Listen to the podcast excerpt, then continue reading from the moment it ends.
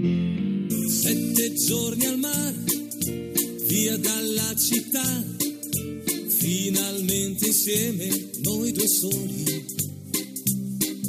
Sveglia accanto a te, poi dopo il caffè, passeggiate mano nella mano. Esta no es una semana cualquiera, con Luis Antequera y Mariate Aragonés.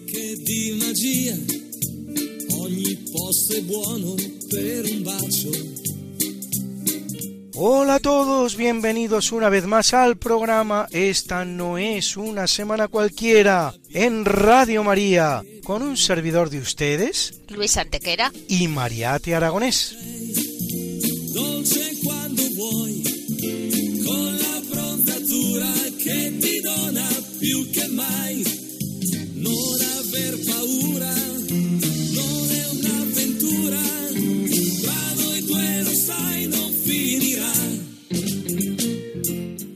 Luis, ¿qué semana nos ocupa hoy? Hoy, Mariate, le damos un repaso a algunos de los hechos históricos ocurridos entre un 6 y un 12 de enero.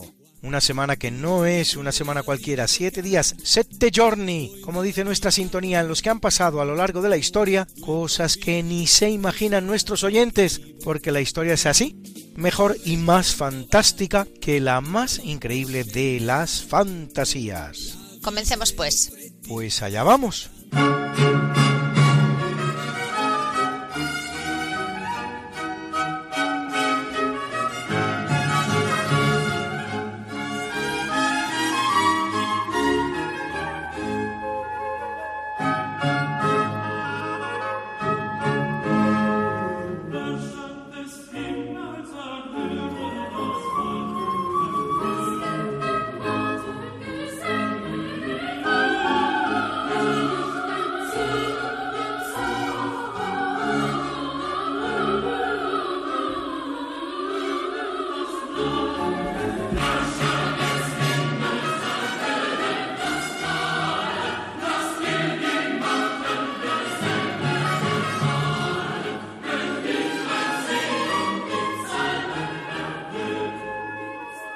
En un año indeterminado, pero en todo caso de los principios de la era cristiana, hace unos dos mil y pico años, tal día como hoy, unos misteriosos magos de Oriente se presentan en la ciudad de Belén, en el que todavía es por entonces el reino de Israel, porque muy poco después pasará a ser una provincia más del Imperio Romano con el nombre de Judea, para rendir culto al Rey de Reyes, cuya estrella han avistado en los cielos. Un rey de reyes que paradójicamente no ha nacido en un palacio, sino en un pesebre, y que tiene por nombre Jesús.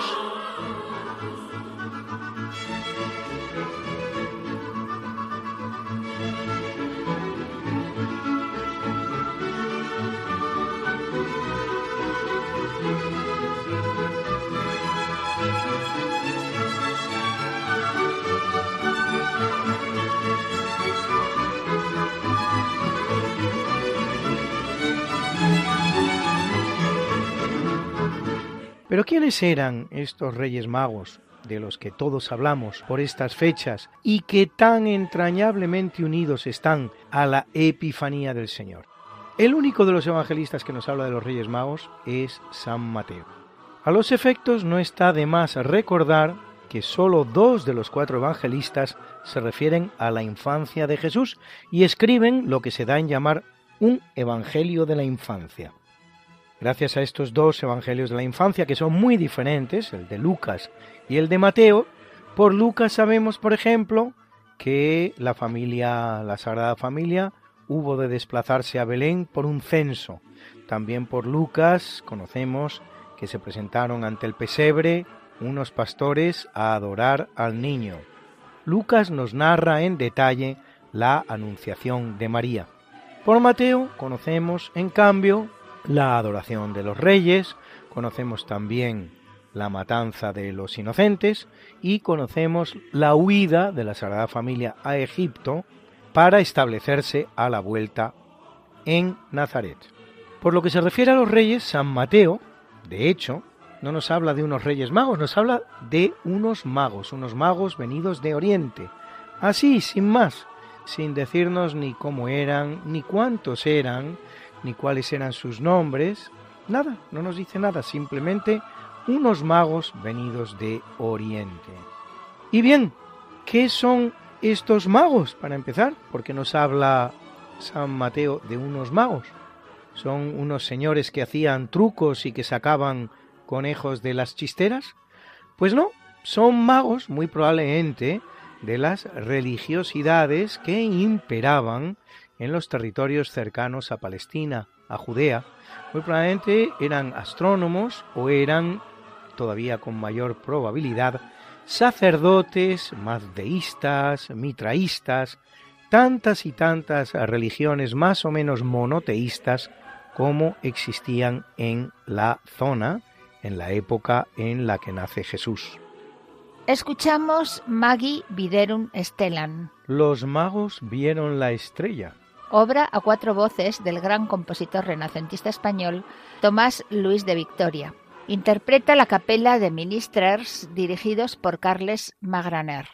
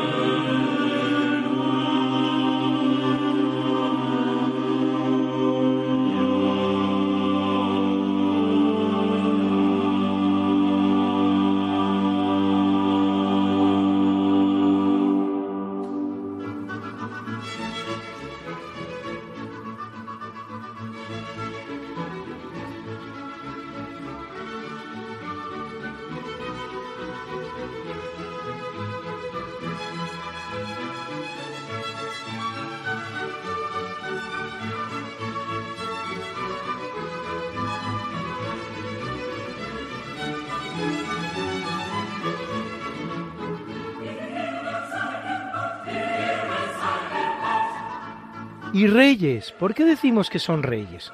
Si Mateo solo nos dice que son magos y que vienen de Oriente. Para llegar a la conclusión de que estos magos de los que habla San Mateo son además reyes, hay que recurrir al libro de Isaías, un libro del Antiguo Testamento, el profeta Isaías, el que nos habla de los atributos del Mesías. Y nos dice precisamente que el advenimiento del Mesías vendrá acompañado del aval, de la autoridad de tantos reyes de la tierra. Y si estos magos de Oriente no tienen el menor inconveniente en hablar de tú a tú con el rey Herodes, como quien habla de rey a rey, nada más fácil que suponer que esos magos de los que habla Mateo son también los reyes de los que habla Isaías.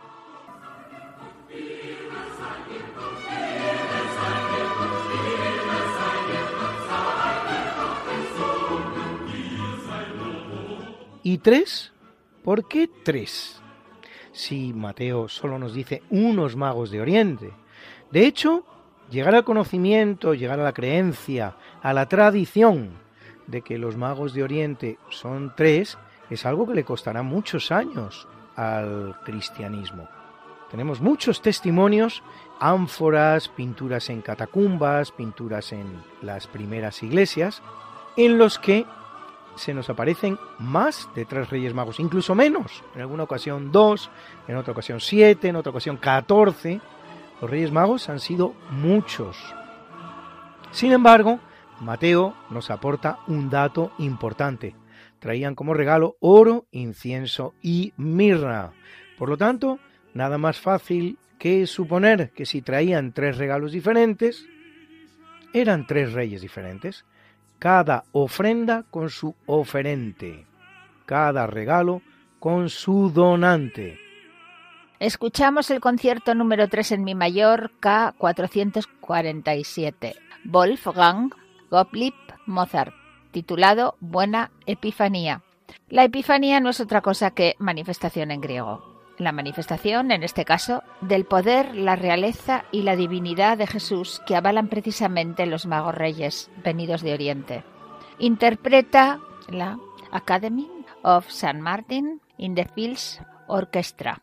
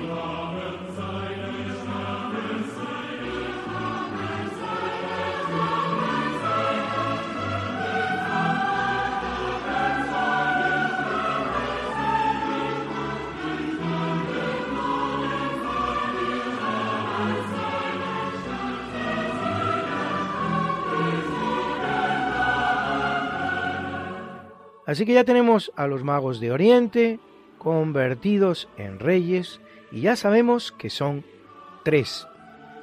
Y bien, ¿por qué uno blanco, otro más tostadito y otro directamente negro? Si Mateo nada nos dice de ello. Pues aquí la tradición cristiana recurre una vez más a un texto del Antiguo Testamento, a un texto veterotestamentario. En este caso estamos hablando del libro del Génesis, donde nos encontramos otro famoso trío que se halla en el origen de la humanidad, que son los tres hijos de Noé, cuando apenas queda en la tierra nadie sino Noé y su familia, después de ese diluvio devastador del que solo se han salvado ellos, gracias al aviso que les ha hecho Dios en persona, nos encontramos que son tres los hijos que van a repoblar el planeta. Y se llaman Sem, Cam y Jafet. De Sem vienen los pueblos semitas, como su propio nombre indica. Los pueblos semitas son los que están más cerca del entorno en el que nace Jesús. Son pueblos semitas los judíos, son pueblos semitas los árabes. Los camitas, Cam, sus hijos, se van a repoblar tierras algo más lejanas, se van a África, dando lugar a los pueblos camitas, pueblos camitas que por lo tanto son negros. ¿Y por qué otro más blanquito, después del que era tostadito y del que era negro? Pues bien, estos son los hijos de Jafet, que Jafet, según nos dice el propio libro del Génesis, es el que puebla las islas. Unas islas que desde Palestina son la isla de Creta, la isla de Malta, la isla de Rodas, de Chipre, es decir, Europa. Jafet y sus hijos, los jafetitas, pueblan Europa.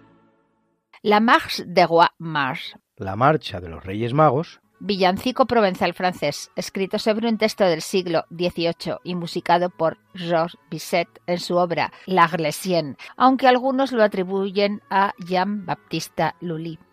Interpreta la Orquesta Filarmónica Libanesa que dirige Yasmina Saba.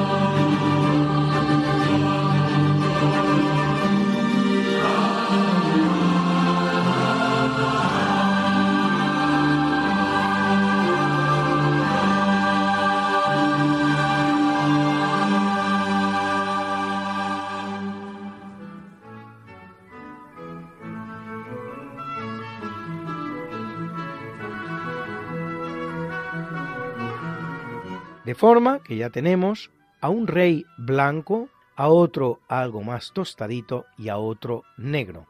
En cuanto a la tradición sobre sus nombres, no desde el principio se les llama Melchor, Gaspar y Baltasar. De hecho, hay textos que no lo hacen así. Ahí tenemos para demostrarlo como buena muestra el libro de la caverna de los tesoros, un escrito sirio del siglo V más o menos, que nos habla de Makotsi, Yatseger y Peroz.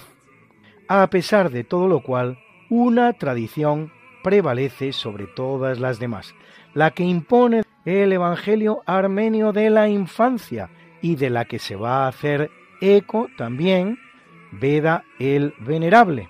San Veda el Venerable, porque no es que sea venerable, era santo, pero se llamaba Veda el Venerable. Igual que nuestro Beato de Liébana, que no era Beato, sino que era santo, San Beato de Liébana.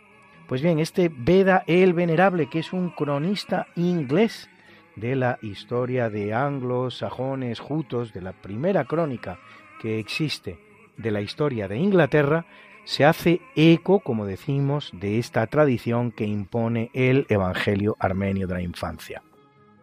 El King College de Cambridge interpreta para nosotros el bello villancico inglés We Three Kings of Orient Are. Nosotros los tres Reyes Magos de Oriente somos, obra de John Henry Hopkins Jr.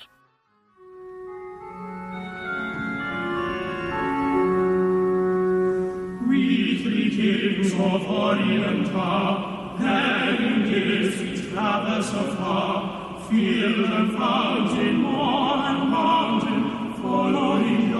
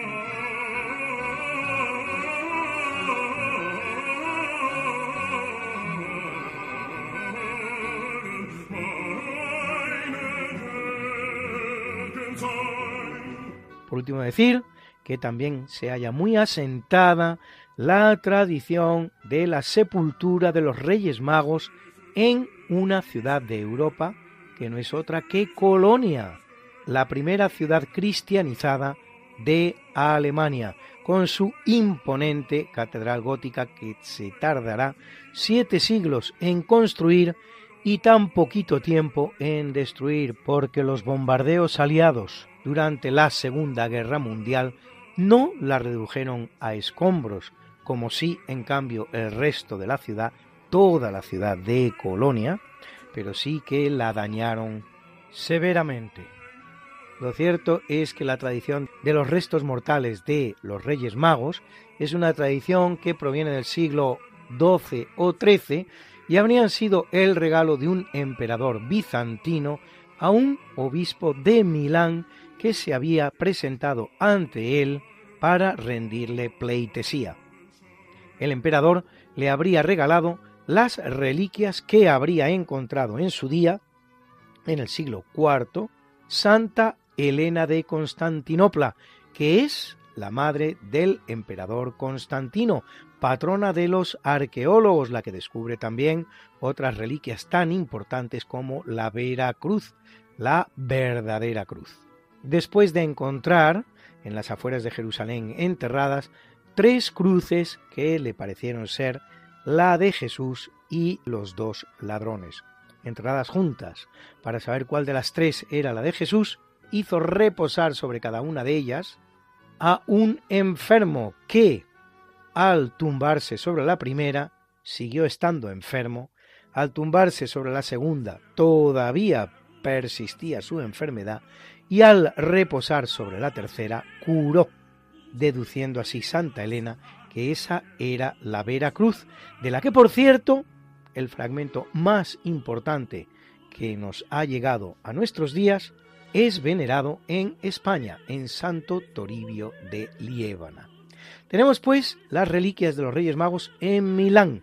Pero ¿qué ocurre? Que otro emperador bizantino ataca y prácticamente destruye Milán, con lo cual las reliquias son evacuadas de la ciudad y llevadas a refugio más seguro, un refugio que se hallará en la ciudad de Colonia, en la cual, para dar el culto que corresponde a tan venerables reliquias, se va a levantar ni más ni menos que esa gran obra del gótico que ya hemos citado, que es la Catedral de Colonia, en la que puede usted observar, si va a verlo, tres féretros, dos debajo y un tercero montado sobre los dos de la base, con un precioso monumento de piedras preciosas y particularmente oro.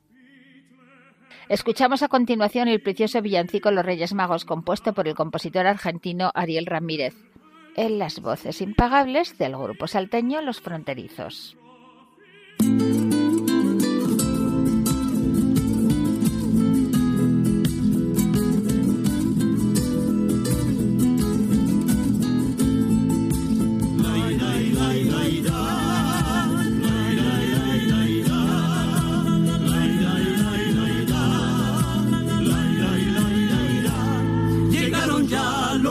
Eran tres, Melchor Gaspar y el negro Baltasar, arrope y miel te llevarán y un poncho blanco de alpaca real. Llegaron ya los reyes eran tres, Melchor Gaspar y el negro Baltasar, arrope y miel te llevarán un poncho blanco de alpaca real.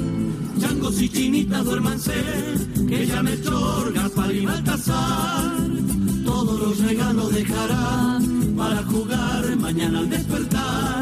El niño Dios muy bien lo agradeció, comió la miel y el poncho lo abrigó. Que lo miró y a medianoche el sol relumbró.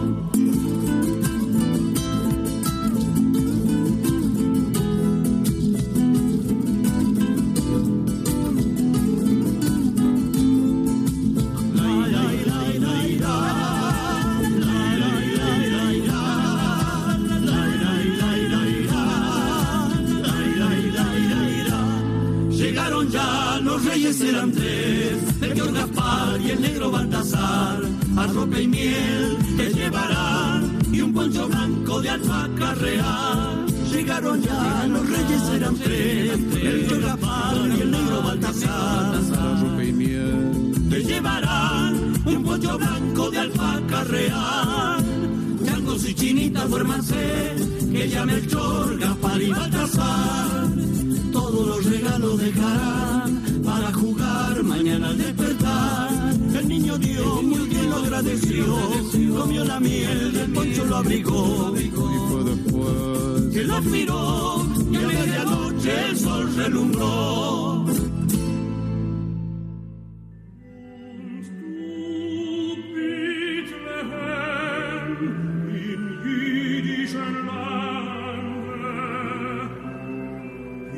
Así pues, unos magos de Oriente, que son reyes, que son tres, que uno es blanco, que otro es tostado, que otro es negro, que se llaman Melchor, Gaspar y Baltasar, y cuyos restos reposan en la ciudad de Colonia. Esos son los Reyes Magos que año tras año, sin fallar ninguno, se presentan a los niños del mundo, haciendo realidad sus más secretos deseos.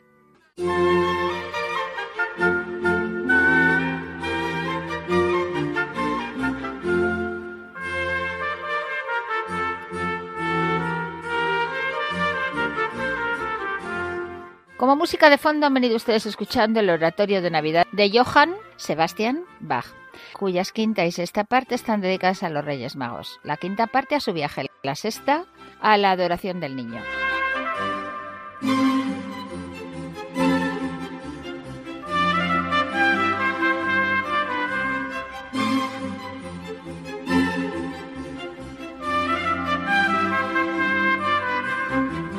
Interpretó el Münchener Bach Choir, acompañado por la Münchener Bach Orchestra, dirigidos ambos por Karl Richter.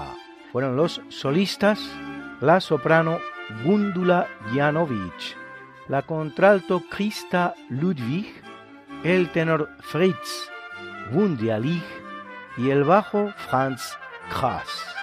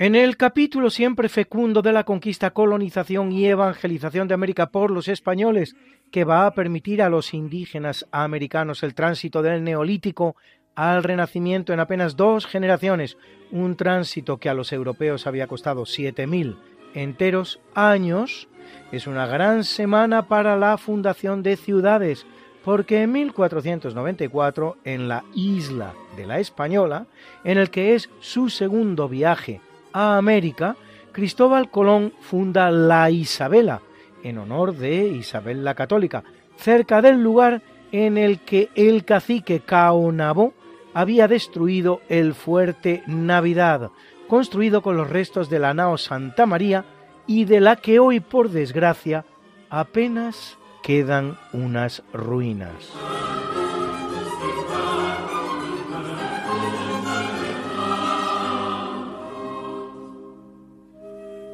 En 1535, el gran explorador, descubridor y militar español Francisco Pizarro funda, en honor a los tres Reyes Magos, la ciudad de los Reyes, más conocida como Lima, capital del Perú, una de las ciudades más pobladas del mundo a día de hoy, con casi 10 millones de habitantes.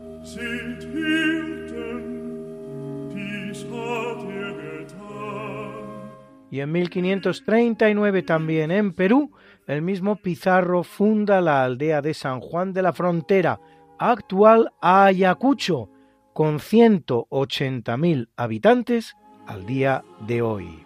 Haciendo posible todos ellos y muchos más tres siglos de pax hispana sin precedentes en la historia americana, la cual, una vez que España abandone el escenario, conocerá más de dos centenares de conflictos, tanto civiles como entre vecinos.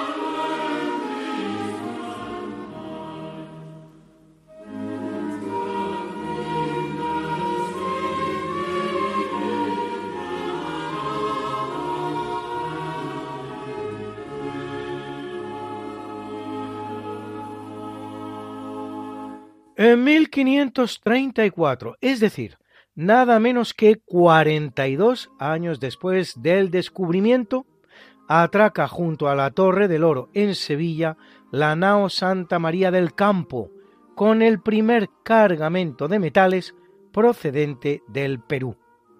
Antes ya se habían encontrado algunos yacimientos metalíferos en América, pero muy pocos, nada que ver con lo que acostumbra a creerse.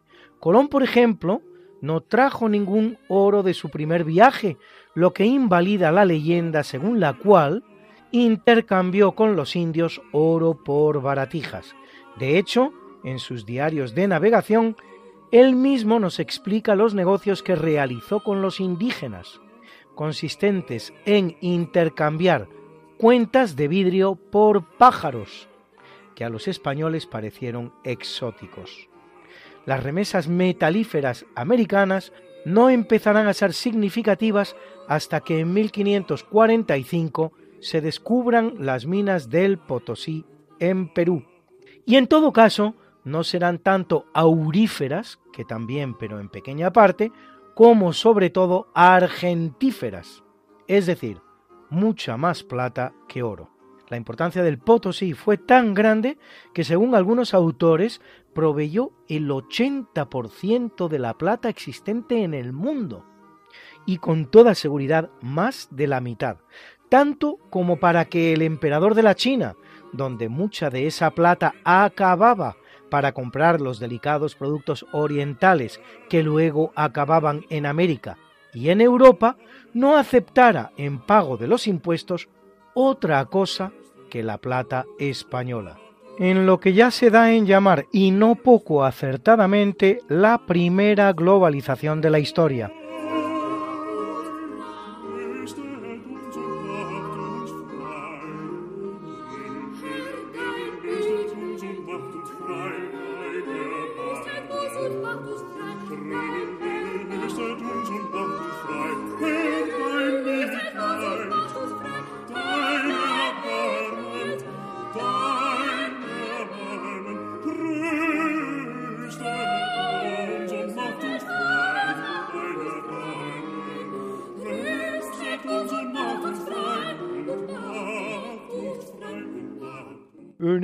Capítulo del natalicio en 891 nace en Córdoba, en el Al-Ándalus español, Abderramán III, octavo emir del Emirato de Córdoba, constituido en 756 por Abderramán I desde 1912 y primer califa del Califato Omeya de Córdoba desde 929 hasta su muerte en 961 primero como emir, luego como califa, de casi 50 años.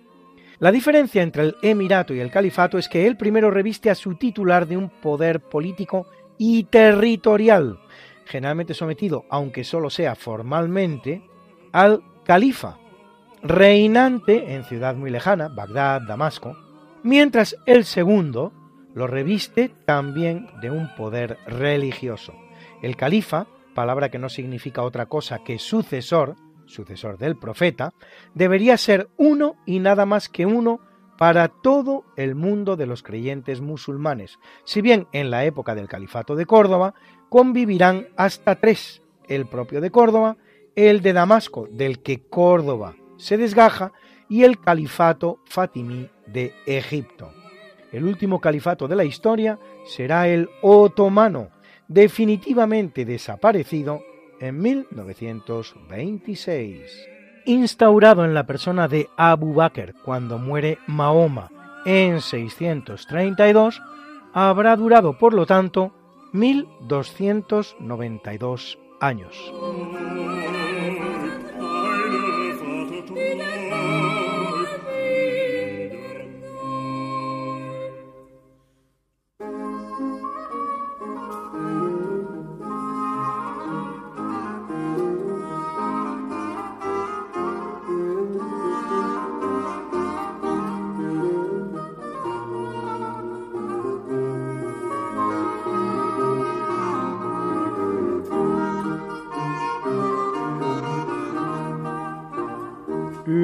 Capítulo del obituario Muere en 4 a.C.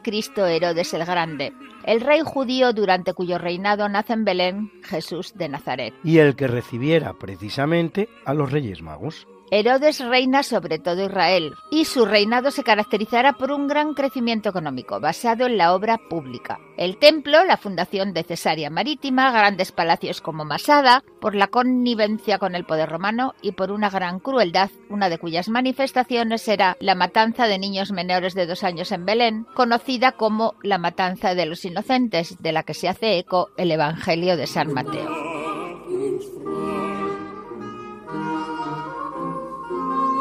Ya ha llegado la Navidad, la Natividad de Dios que convierte a Dios en uno más entre los hombres. En Radio María queremos colaborar a que la vivas con el mejor y más bello espíritu navideño, pero para ayudarte a hacerlo necesitamos nosotros también tu ayuda. Hay encuentros que cambian la vida, como los de los conversos con Dios, y encuentros que cambian la historia, ante todo el de Cristo con la humanidad en Belén. Sí, todos tenemos una cita con Dios, que bajó del cielo a la tierra para encontrarse con nosotros. Lo hizo con María, José, los pastores, los magos, Simeón, Ana, y a través de la Iglesia quiere hacerlo con todos los hombres, que podemos cerrar nuestras puertas, como hizo la posada de Belén, o abrírselas de par en par.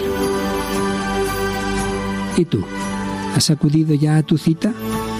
¿Y les has contado a los demás que Cristo ha nacido también para ellos?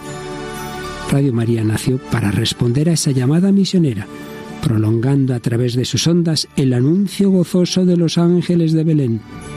Para realizarla necesitamos tu ayuda, tu oración, compromiso voluntario, testimonio, donativo. Puedes informarte de cómo colaborar llamando al 91 822 8010 o entrando en nuestra página web radiomaria.es. Para que no falte nadie en Belén y podamos desear a todos una santa y feliz Navidad.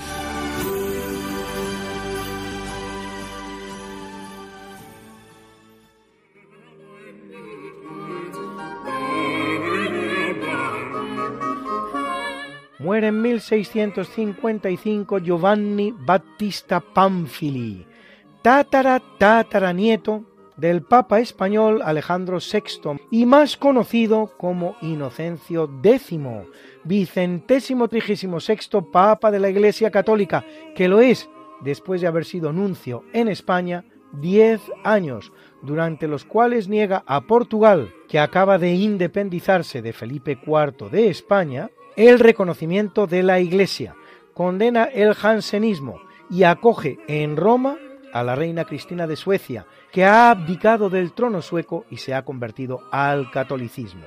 Es el Papa retratado por el pintor español Diego de Velázquez, que, al verse ante su retrato, exclamará algo así como, es más yo que yo mismo.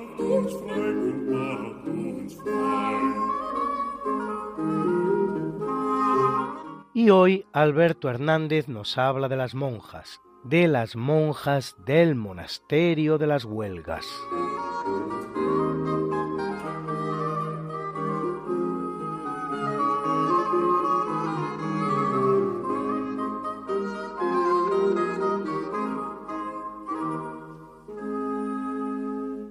Aproximadamente en el año 1187, el rey castellano Alfonso VIII y su mujer Leonor de Plantagenet fundan el monasterio de las Huelgas. Está destinado a ser panteón real y ponen al frente de su monasterio a dos de sus hijas, princesas de sangre real, son las dos primeras abadesas. Bueno, el objetivo de Leonor de Plantagenet, según dice ella, que los hombres y las mujeres alcancen el mismo nivel, al menos en las órdenes monásticas.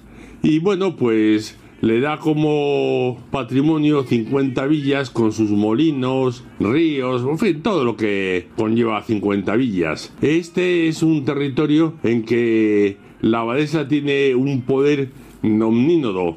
Diríamos que es casi como si fuera el rey. Sus decretos y sus órdenes no pueden ser discutidas. No tienen los habitantes ningún fuero. Y bueno, encima tiene también un poder espiritual sobre ellos, puesto que es la encargada de administrar los sacramentos, no por su propia mano, que para eso hay sacerdotes, pero a los sacerdotes ella les tiene que dar la licencia, se tienen que formar en el monasterio y bueno, no pueden abandonar el monasterio bajo acusación de apostasía y serían perseguidos. En fin, ejercen un poder casi absoluto. Tienen el tratamiento de ilustrísima como los prelados y no dependen de ningún prelado, dependen directamente del Papa de Roma.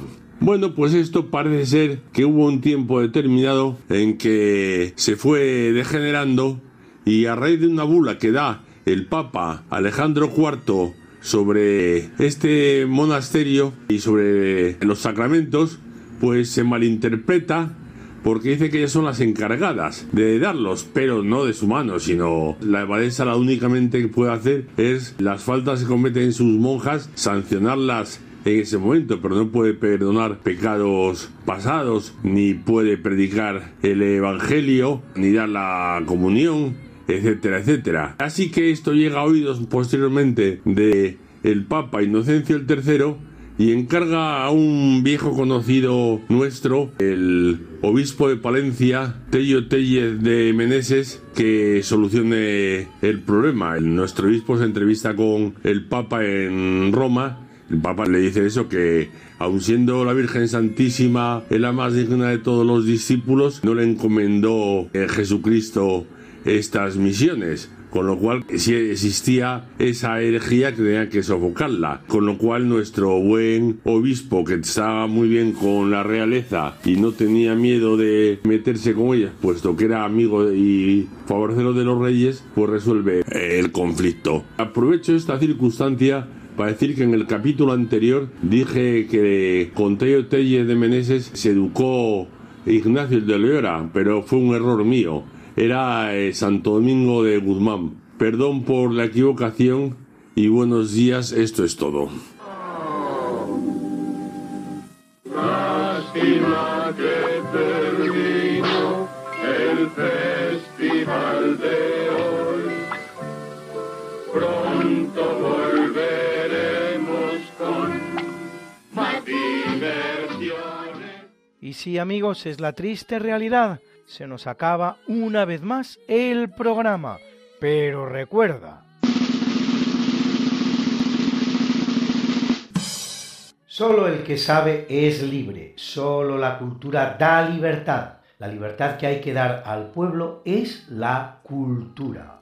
Miguel de Unamuno, uno de los grandes escritores de la generación del 98, si no el más importante, rector de la Universidad de Salamanca, hombre atormentado de una fe quebradiza, pero no por ello menos sincera, que buscó a Dios con todas sus fuerzas, no encontrándolo siempre, de una ideología inquieta que pasó por el nacionalismo, el socialismo, el apoyo inicial a la República y su absoluto desencanto de ella al final, con el apoyo incluso a los que se alzaron contra la misma y su decepción final también con ellos, autor de sus famosas nívolas, entre las cuales la principal, la tía Tula.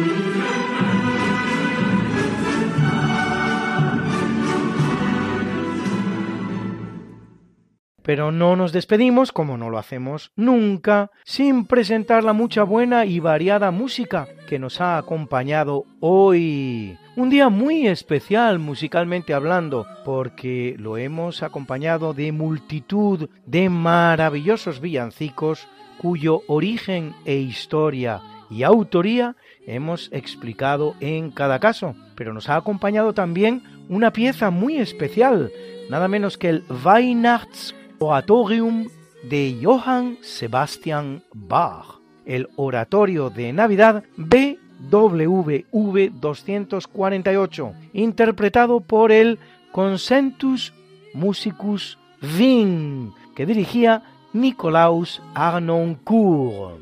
Era el tenor Peter Schreier, era el bajo Robert Hall. Les acompañaba el coro de niños o escolanía de Tolz, Tulza Navencoa, con sus propios escolanes solistas. Y para terminar la espléndida versión del Danubio Azul and der schönen blauen Donau de Johann Strauss hijo, ofrecida por la orquesta y coro Filarmonía que dirige Pascual Osa.